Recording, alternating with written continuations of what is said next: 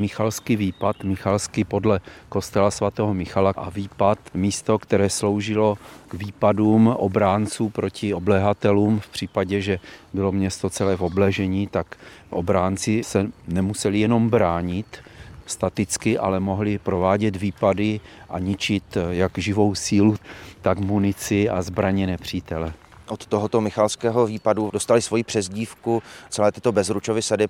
Ta samotná věž, ten samotný výpad tedy je ze kdy? To je součástí původního gotického opevnění, možná s pozdějšími úpravami, ale může to být někdy ještě z období před 30 letou válkou. Za tímto výpadem stojí zvonička, kterou všichni, kteří jsme z Olomouce, moc dobře známe, ale málo kdo zná její historii. Snad jenom si spousta z nás všimla nápisu křídou, který je tam napsaný, kdo nám vzal zvon. Tak tady, co je to za zvoničku a jaký zvon tam býval a k jakému účelu byla postavena a proč stojí zrovna na tomto místě? No tak je to takový paradox, protože tato dřevěná zvonička není eh, na původním místě. Je to zvonička, která pochází z Olomouckého předměstí Pavlovičky, kde sloužila jako obecní zvonice. Byla zachráněna přemístěním sem před eh, její likvidací ale nebyla jsem přemístěna se zvonem, takže zde v Bezručových sadech ten zvon nikdy nebyl. Trochu jsme se přesunuli, Michalský výpad na dohled, ale stojíme teď u Katovské branky a přesunuli jsme se i v čase. Už nejsme na procházce v roce 2010, ale v lednu roku 2022. Stojíme s provozním ředitelem výstaviště Flora Jiřím Svačinkou na tomto místě bezručových sadů a stojíme u zvoničky, která jakoby z oka vypadla té, kolem níž jsme procházeli v roce 2010, ale no nemůžu říct, že září novotou, ale každopádně vypadá, že tu ještě nějaký nějaký čas stát může, že je zánovní. Stojíme u této zvoničky, která je věrnou kopií té původní zvoničky, protože ta bohužel už byla natolik degradována, že tam nebylo z ní co zachraňovat, ale myslím si, že tady, tato je její důstojnou nástupkyní, že vypadá skvěle. A vypadá stejně jako ta stará? Vypadá naprosto stejně jako ta stará, protože ta stará, když se demontovala, tak se zadokumentovala rozměry, vzhled a všechno zůstalo naprosto stejné.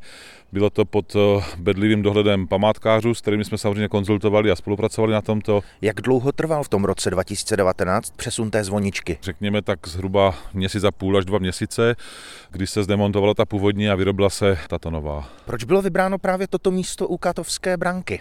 Místo toho poblíž mauzolea jugoslavských vojáků? Toto místo bylo vybráno záměrně, opět to bylo konzultováno s památkáři. Tady to místo vyhovuje této zvoničce daleko lépe. Jednak tady více vynikne, ale hlavním důvodem bylo to, že tady netrpí tolik vnějšími vlivy, protože tam pod mnoha stromy trpěla vlhkostí.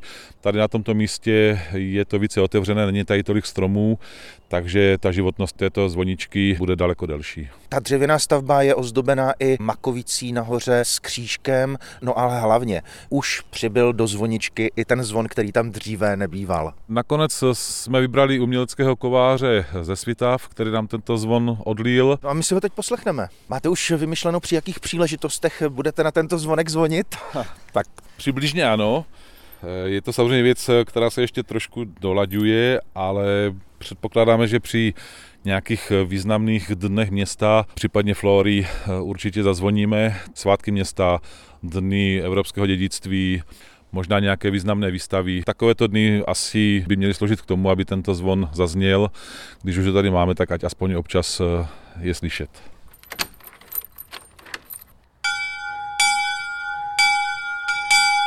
Tak takhle zvoní nový zvon ve zvoničce v Bezručových sadech pod Katovskou brankou, odkud se loučí a naslyšenou u dalších němých svědků historie na vlnách Českého rozhlasu Olomouc se těší Aleš Spurný.